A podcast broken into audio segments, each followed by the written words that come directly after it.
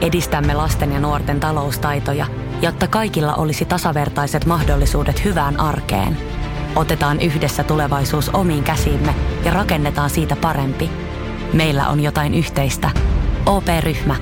Osuuspankit, OP-yrityspankki, OP-koti ja Pohjola Vakuutus ovat osa OP-ryhmää.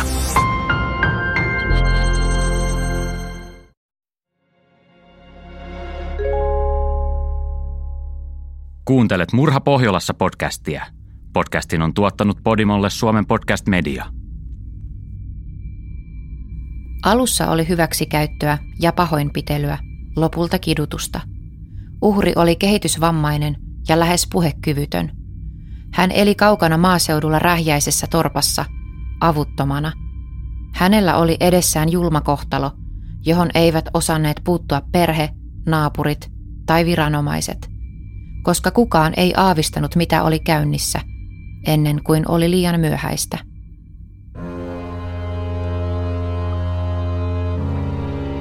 Kuuntelet Murha Pohjolassa podcast-sarjaa, jossa käydään läpi Pohjoismaiden kuuluisimpia rikostapauksia.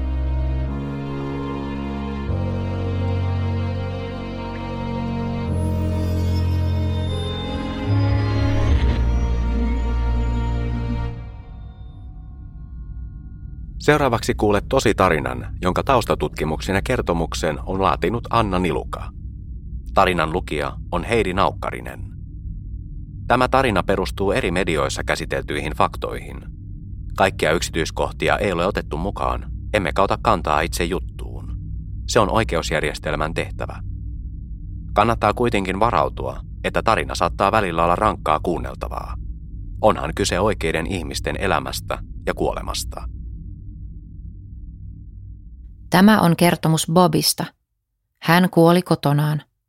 Hän oli kymmenenvuotias. Niina äikiä unelmoi oikeasta perheestä, turvallisesta kodista, mieluiten jossain maaseudun rauhassa, perheestä, jossa olisi isä, äiti ja lapsi. Se koti, jossa hän oli kasvanut, oli kaikkea muuta kuin turvallinen. Kännissä ollessaan isä hakkasi äitiä – ja isä oli usein kännissä. Koulussa Niinaa kiusattiin ja hän oppi pitämään kivun sisällään, halveksi heikkoutta ja linnoittautui tunnemuurin taakse. Hän koki itsensä epätoivotuksi, rumaksi ja yksinäiseksi. Teini-ikäisenä Niina haki miehiltä rakkautta ja hyväksyntää, mutta näistä miehistä harvemmin oli poikaystäviksi. Hän oli 19 kun hän alkoi odottaa lasta yhdelle tällaiselle miehelle. Tämä somalitaustainen mies oli häipynyt jo kauan sitten, kun Niina synnytti poikansa kiireellisessä keisarin leikkauksessa maaliskuussa 1995. Tämä pieni ruskea poika oli niin heikko, että hän joutui keskoskaappiin. Hänellä oli huulikitalakin halkio, joka vaati useamman leikkauksen – joten Niina ei voinut imettää vauvaansa. Hän antoi pojalle nimeksi Bobby. Niinan äiti auttoi tytärtään mahdollisuuksiensa mukaan. Avulle oli käyttöä, sillä Niinalla oli synnytyksen jälkeistä masennusta ja hän oli ahdistunut. Pikku Bobilla oli fragiili X-oireyhtymäksi kutsuttu geenimutaatio.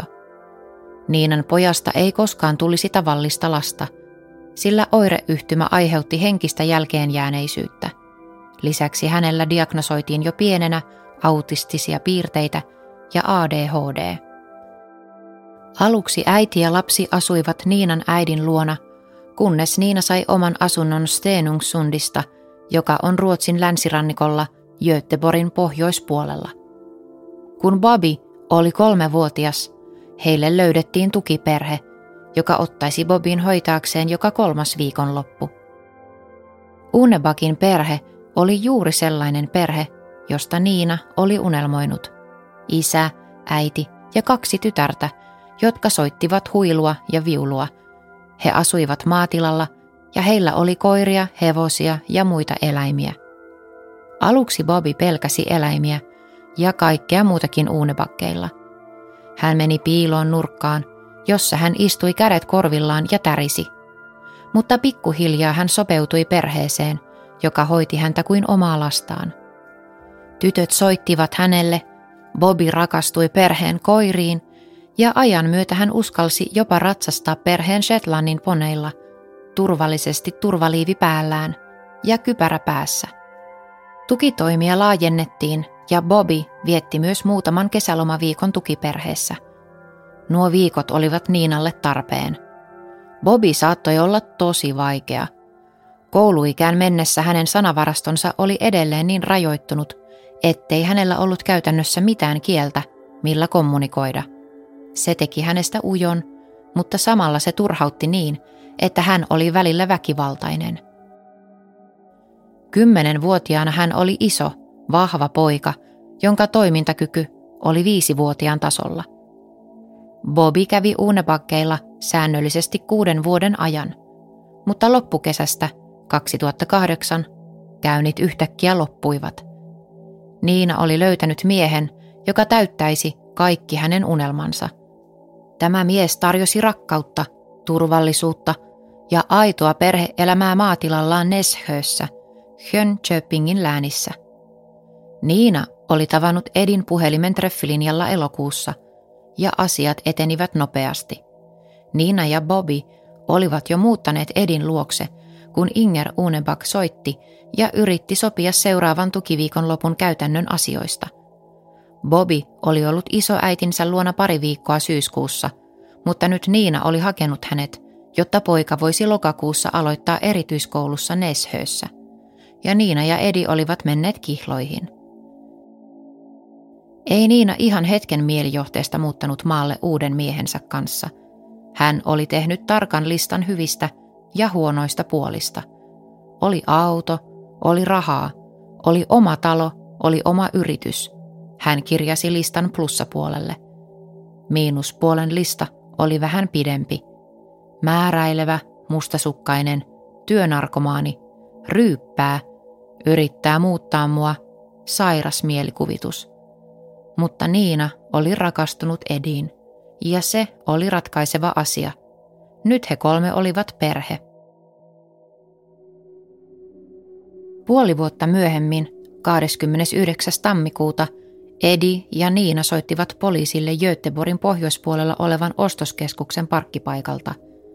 Perhe oli ollut matkalla Bobin isoäidin luo Stenungsundiin, joka oli puolen tunnin matkan päässä. He olivat pysähtyneet ostamaan isoäidille kukkia tuliaisiksi. Bobby vaati saada jäädä autoon siksi aikaa, ja aikuiset suostuivat – sillä he olisivat poissa korkeintaan vartin. Mutta kun he tulivat takaisin, Bobby oli kadonnut. Se oli hyytävän kylmä tammikuun sunnuntai, ja sinä iltana satoi jäätävää lunta. Poliisi pelkäsi, että kehitysvammainen poika olisi hengenvaarassa, jos hän harhailisi yksin pimeässä, joten etsinnät käynnistettiin saman tien. Poliisit etsivät Bobia koirien kanssa bussipysäkeiltä juna-asemilta, maanteilta, suljettujen ostoskeskusten sisältä ja ulkopuolelta, ja etsintäaluetta laajennettiin koko ajan. Sairaalaan oli ilmoitettu hänestä, ja auton läheisyydessä olleita ihmisiä kuulusteltiin, mutta oli kuin maa olisi niellyt pojan. Kuuden tunnin etsintöjen jälkeen Bobin kuva lähetettiin tiedotusvälineille ja hänestä tehtiin virallinen etsintäkuulutus. Bobby äikiä, 10-vuotias, 150 senttiä pitkä, vankka rakenteinen, ruskeat silmät, lyhyt kiharatukka ja tumma ihon väriltään. Hän on voinut piiloutua ja jos hän on nähnyt hälinää parkkipaikalla, hän on voinut pelästyä, sillä hänen vammansa tekee hänestä ujon, Niina selitti. Hänet ja Edi vietiin poliisilaitokselle – jossa he saivat kahvia ja syötävää ennen kuulusteluja. Etsintöjä laajennettiin yön aikana. Puolustusvoimat tulivat apuun ja poikaa etsittiin ilmasta käsin. Etsintöihin osallistuivat niin pelastuskoirat, moottoriveneet kuin helikopterit. Uunebakkin perhe heräsi puhelinsoittoon kahden aikaan yöllä. Poliisi kyseli, tiesikö aiempi tukiperhe jotain Bobin olinpaikasta – Inger Unebak kuunteli huolestuneena, mitä poliisi hänelle kertoi puhelimessa. Joku tässä ei täsmää, hän sanoi. Bobby oli, aivan kuten Niina oli selvittänyt, ujo ja pelkäsi kovasti ulkomaailmaa. Häntä piti pitää kädestä kiinni, jotta hän voittaisi pelkonsa ja uskaltaisi jotain. Joten Inger ei voinut kuvitella, että Bobby olisi itse osannut irrottaa turvavyönsä, avata oven ja poistua autosta yksin. Hän ei olisi ikinä uskaltanut tehdä niin. Joku on tehnyt hänelle jotain. Inger oli siitä ihan varma. Etsinnät jatkuivat. Käytiin läpi ulkorakennukset, vajat, autotallit, maakellarit, ojat ja maanalaiset käytävät. Jokainen vihje, jossa joku epäili nähneensä Bobin, tutkittiin. Torstai-iltana, neljä vuorokautta Bobin katoamisen jälkeen, poliisi vetosi yleisöön TV3 Efterlyst-nimisessä etsintäkuulutusohjelmassa. Mutta ei tullut mitään vihjeitä, joista poliisi olisi voinut jatkaa tutkimusta. Ostoskeskuksen ympärillä tehdyt etsinnät lopetettiin, koska oli hyvin vaikea kuvitella, että Bobby oli kadonnut itsestään. Poliisi alkoi epäillä rikosta ja rupesi jäljittämään perheen tekemisiä Bobin katoamista edeltävinä tunteina. Metsästäessään johtolankoja poliisit selvittivät reitin, jota pitkin Edi ja Niina ajoivat kotoaan Jönköpingistä Göteborgiin. Heidän autonsa näkyi valvontakamerassa bensa-asemalla, jolla pariskunta oli pysähtynyt matkan varrella. Siinä näkyi Niina ja Edi ja heidän autonsa, mutta Bobia siinä ei näkynyt. Etelä-Ruotsissa asuvaa Bobin biologista isää kuulusteltiin, mutta hänellä ei ollut mitään kerrottavaa. Hänen yhteydenpitonsa Niinaan ja Bobiin oli rajoittunut muutamaan puheluun ja valokuviin, joita Niina aina välillä lähetti pojasta. Hän oli tavannut Bobin vain kerran. Bobin isoäiti ei ollut tavannut lapsen lastaan kuukausiin. Viimeinen kerta oli silloin, kun Niina haki hänet asumaan Edin kanssa Jönköpingin eteläpuolella olevalle maatilalle. Erityiskoulusta, jossa Bobby oli aloittanut lokakuussa, kerrottiin tyytyväisestä pojasta, joka oli edistynyt hienosti. Hän oli oppinut kirjoittamaan oman nimensä ja myös laskemaan niin, että osasi ratkaista yksinkertaisia laskutehtäviä – mutta koulussa ei oltu nähty Bobia joulukuun puolivälin jälkeen. Sinä päivänä lapset olivat olleet retkellä. He olivat olleet uimahallissa ja syöneet makkaraa, ja Bobby oli ollut innoissaan, opettajat kertoivat. Seuraavana päivänä Niina oli soittanut ja kertonut pojan olevan kuumeinen ja vilustunut.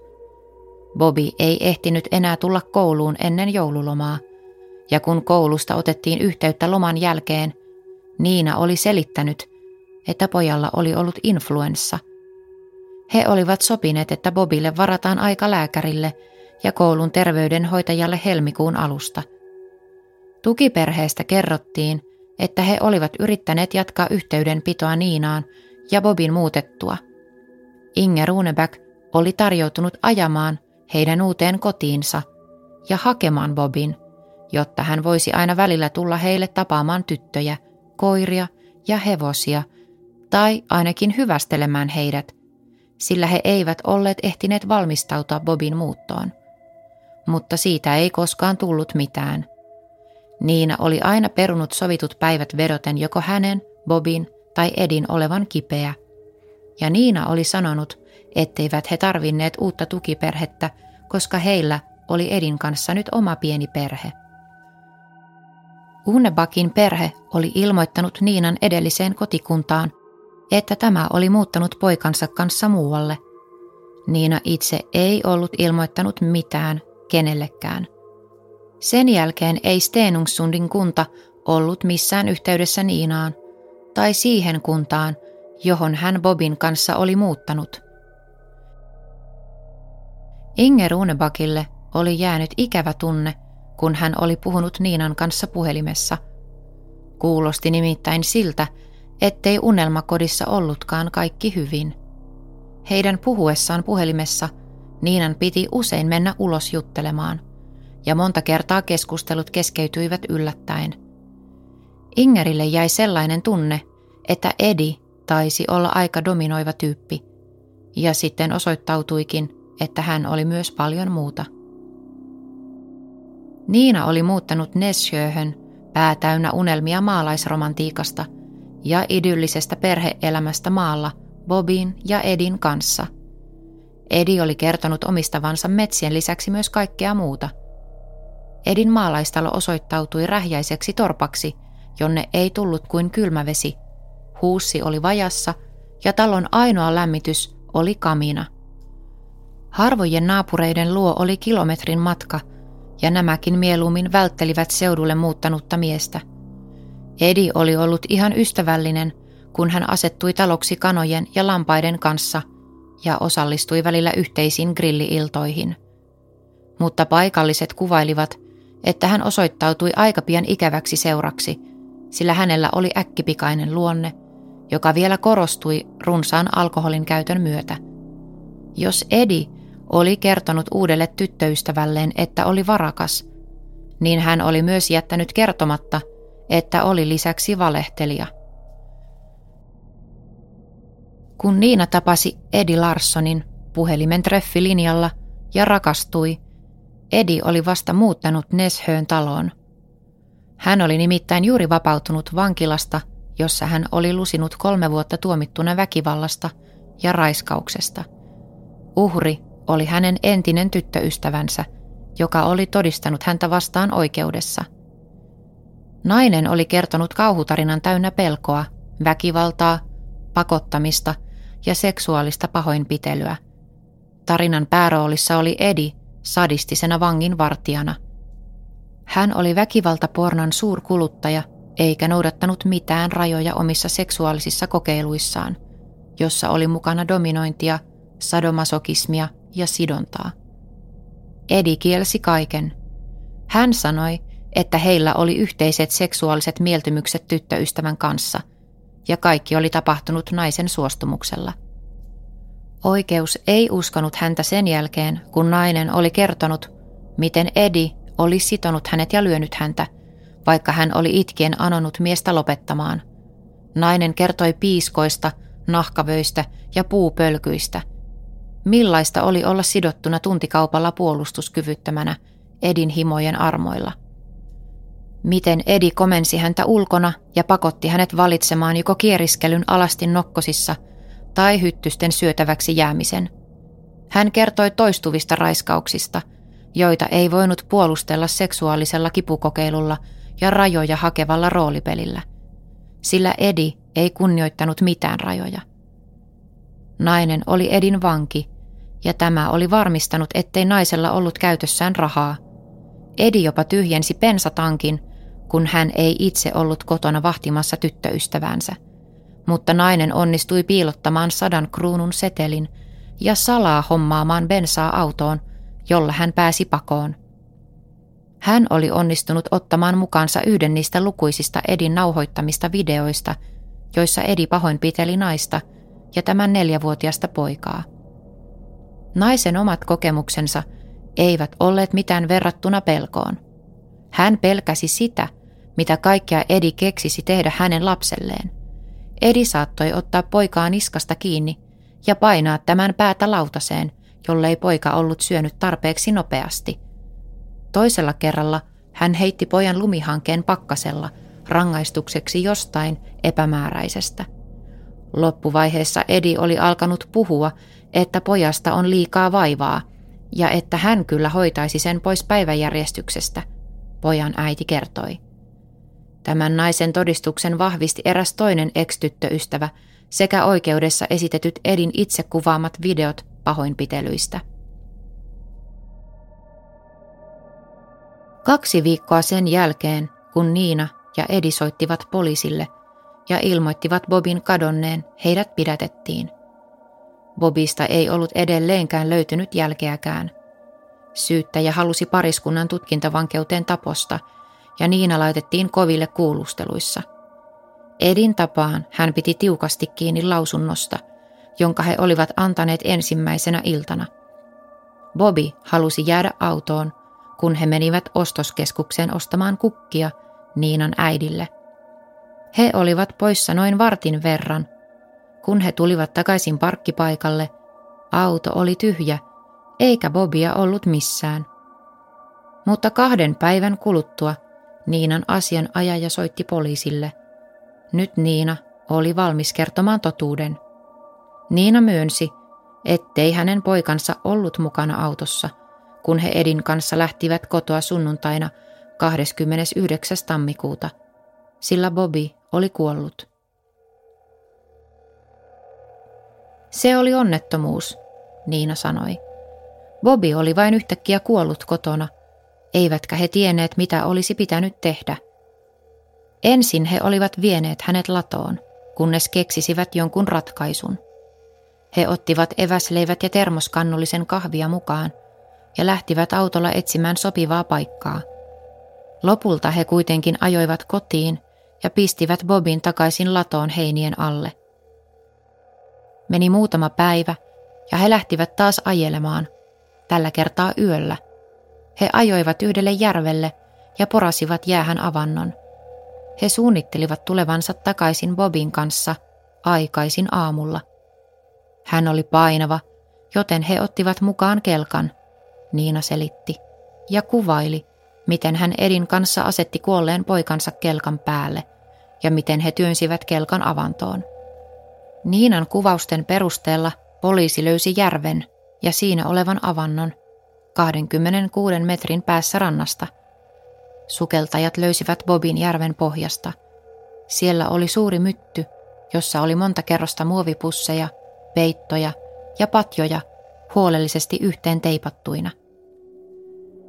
Niina ja Edi määrättiin tutkintavankeuteen.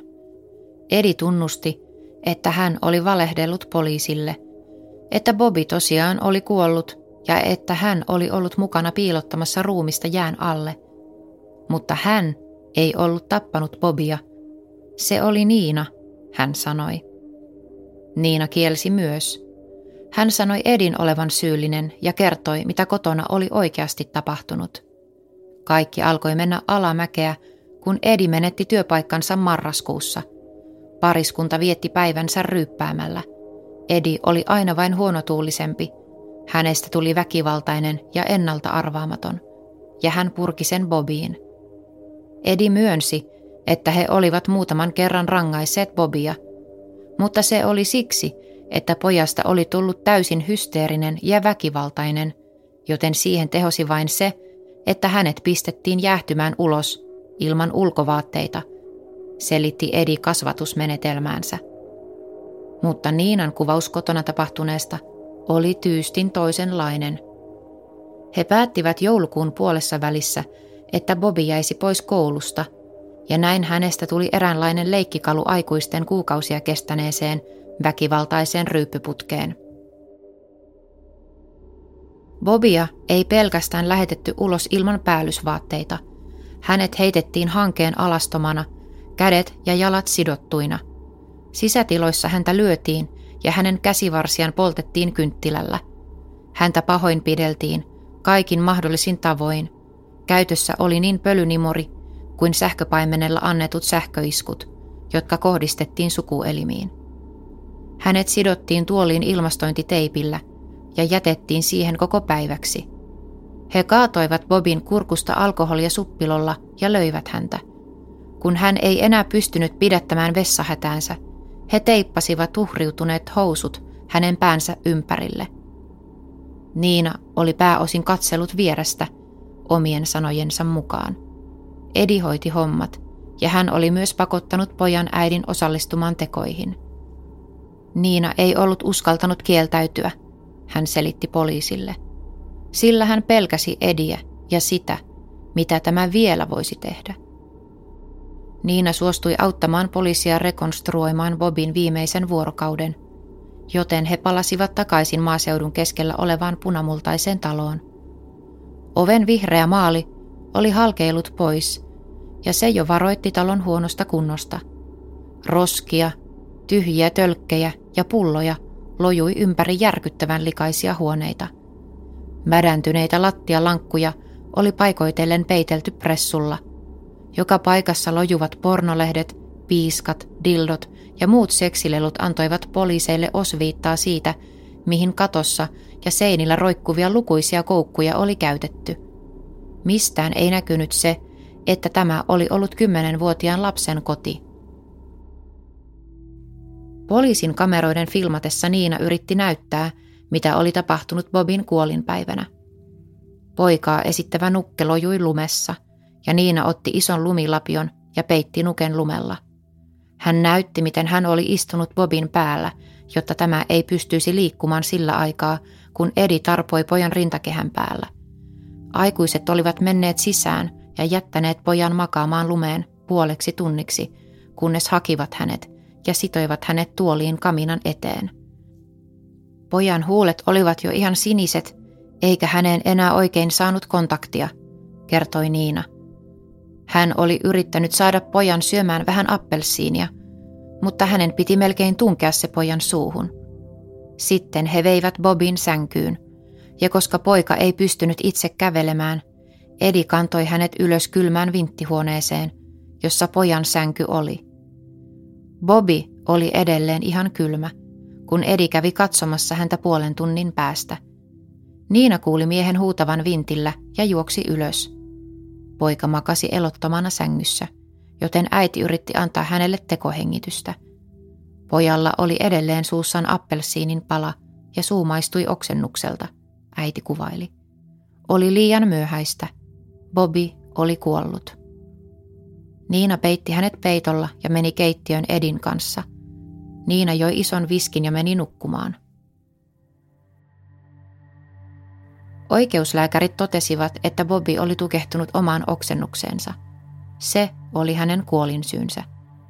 Mutta hänen kehostaan löytyneet jäljet, haavat, mustelmat, arvet ja kuhmut olivat todisteita pitkäaikaisesta ja järjestelmällisestä pahoinpitelystä – Edi sanoi sen olevan Niina, joka löi poikaansa.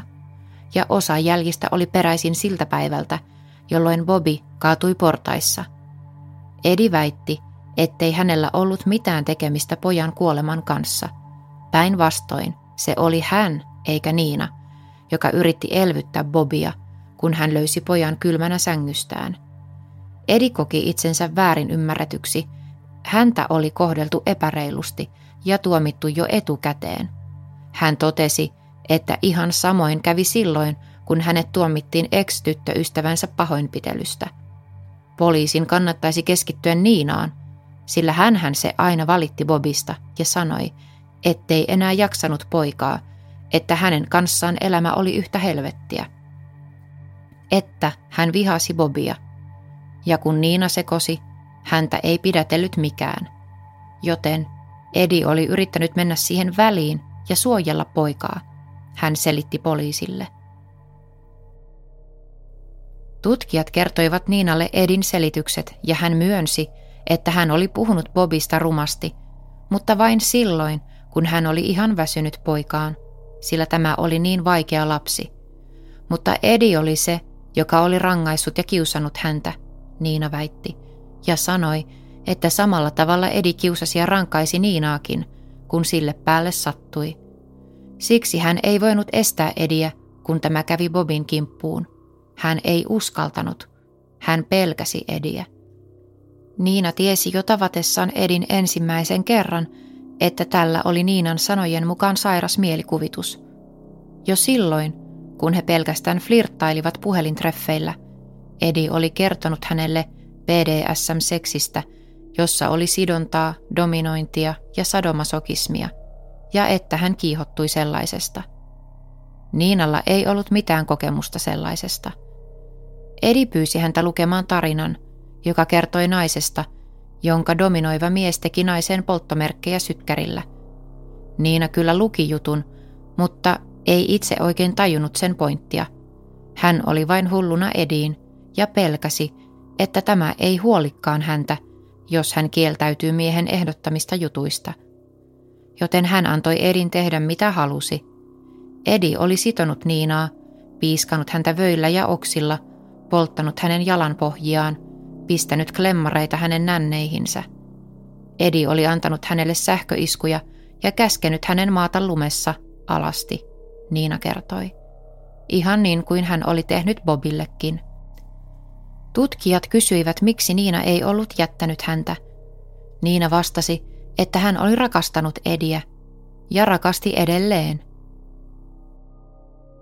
Niina ja Edi istuivat molemmat syytettyjen penkillä, kun oikeudenkäynti Bobin kuolemaan johtaneista pahoinpitelystä alkoi. Oikeuskäsittely perustui Niinan version tapahtumista sekä oikeuslääkäreiden perusteellisiin raportteihin Bobin vammoista. Molemmat kielsivät syyllistyneensä tappoon. He eivät ollenkaan olleet tajunneet, kuinka huonossa kunnossa Bobby oli ollut, kun hänet oli kannettu sänkyyn, jossa hän kuoli. Ja he olivat yrittäneet elvyttää häntä.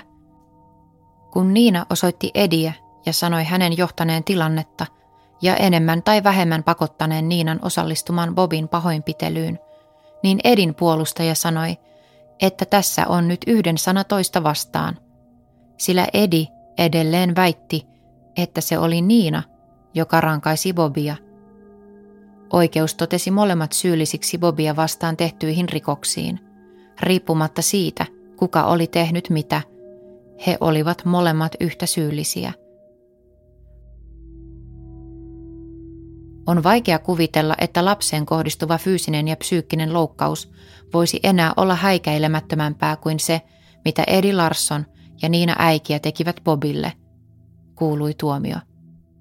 Siinä myös tuotiin esille se, miten Bobin kehityshäiriön vuoksi hänelle olisi ollut tavallista tärkeämpää olla rakastavassa ympäristössä, sillä hänen mahdollisuutensa puolustautua läheisiltä tulevaa hyökkäystä vastaan olivat heikommat. Edi ja Niina saivat molemmat tuomiot raasta väkivallasta, pakottamisesta, vapauden riistosta, ruumiin sopimattomasta käsittelystä ja väärästä hälytyksestä – ja he olivat syyllisiä Bobin kuolemaan. Siitä ei ollut todisteita, että Edi ja Niina olisivat tappaneet Bobin tahallaan. Siksi hänen kuolemaansa ei käsitelty tappona. Hänen äitinsä ja isäpuolensa tuomittiin kuoleman tuottamuksesta. Se oli heidän vikansa, että Bobi kuoli, jäätyneenä, nääntyneenä ja omaan oksennuksensa tukehtuen. Oikeuspsykiatriset tutkimukset totesivat, ettei kumpikaan tekijöistä ollut mielisairas. Käräjäoikeuden tuomari kiinnitti erityistä huomiota siihen, että Bobin fyysinen ja psyykkinen pahoinpitely todennäköisesti tapahtui rangaistuksena silloin, kun hänen äitinsä ja isäpuolensa katsoivat hänen käyttäytyneen huonosti. Että Niina ja Edi pitivät sitä osana kasvatusta.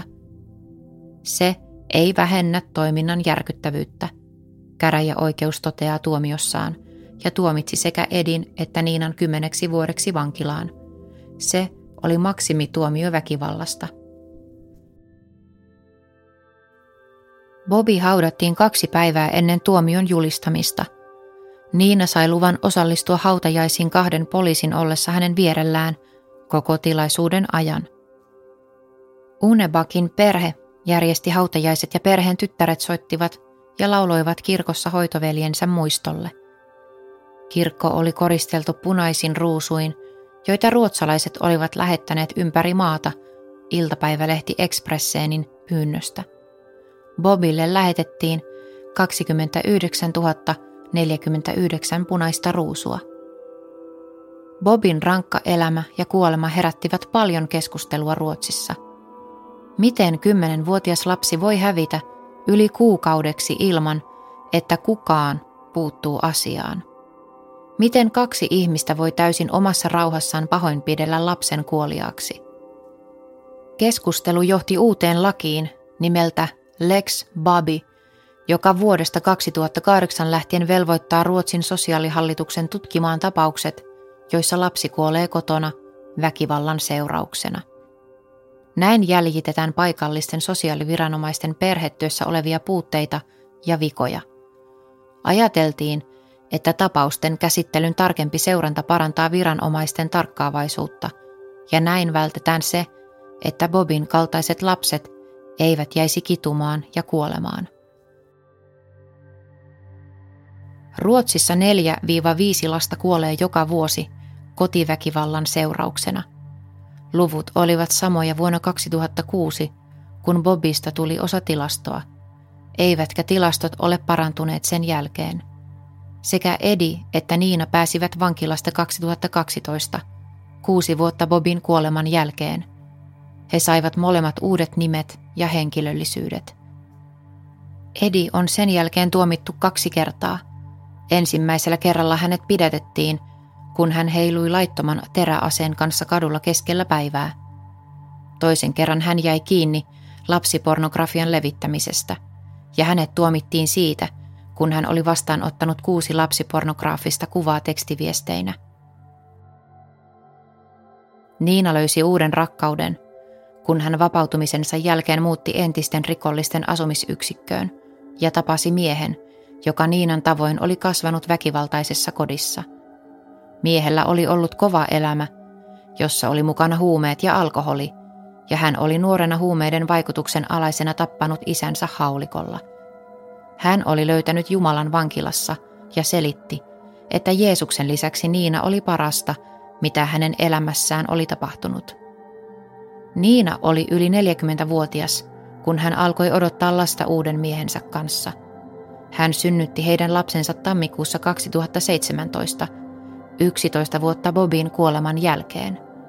Tällä kertaa viranomaiset olivat tarkempia ja tuoreet vanhemmat siirrettiin vauvan kanssa ensikotiin, jotta ammattilaiset voisivat arvioida, onko heistä ylipäätänsä hoitamaan lasta. Heistä ei siihen ollut. Vanhemmilta puuttuu kyky huolehtia lapsen sosiaalisista ja emotionaalisista tarpeista, lukee arviossa, ja tähän päätelmään tultiin muun muassa siitä syystä, että kumpikaan vanhemmista ei osannut lohduttaa itkevää lasta. Ja he ylipäätään olivat niin huonoja vanhempia, että oli suuri riski, että lapsen terveys ja kehitys kärsisi, jos hän kasvaisi vanhempiensa luona. Poika, joka oli 22 vuotta nuorempi kuin isoveljensä, jota hän ei tulisi koskaan tuntemaan, otettiin huostaan, kun hän oli kolmen kuukauden ikäinen.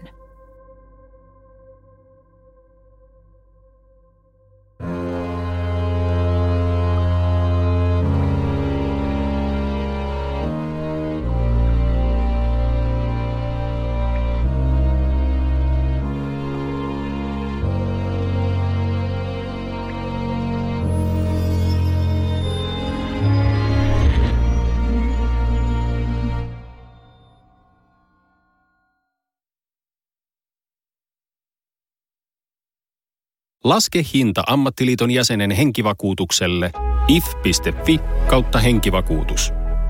Vakuutuksen myöntää Kaleva Vakuutus.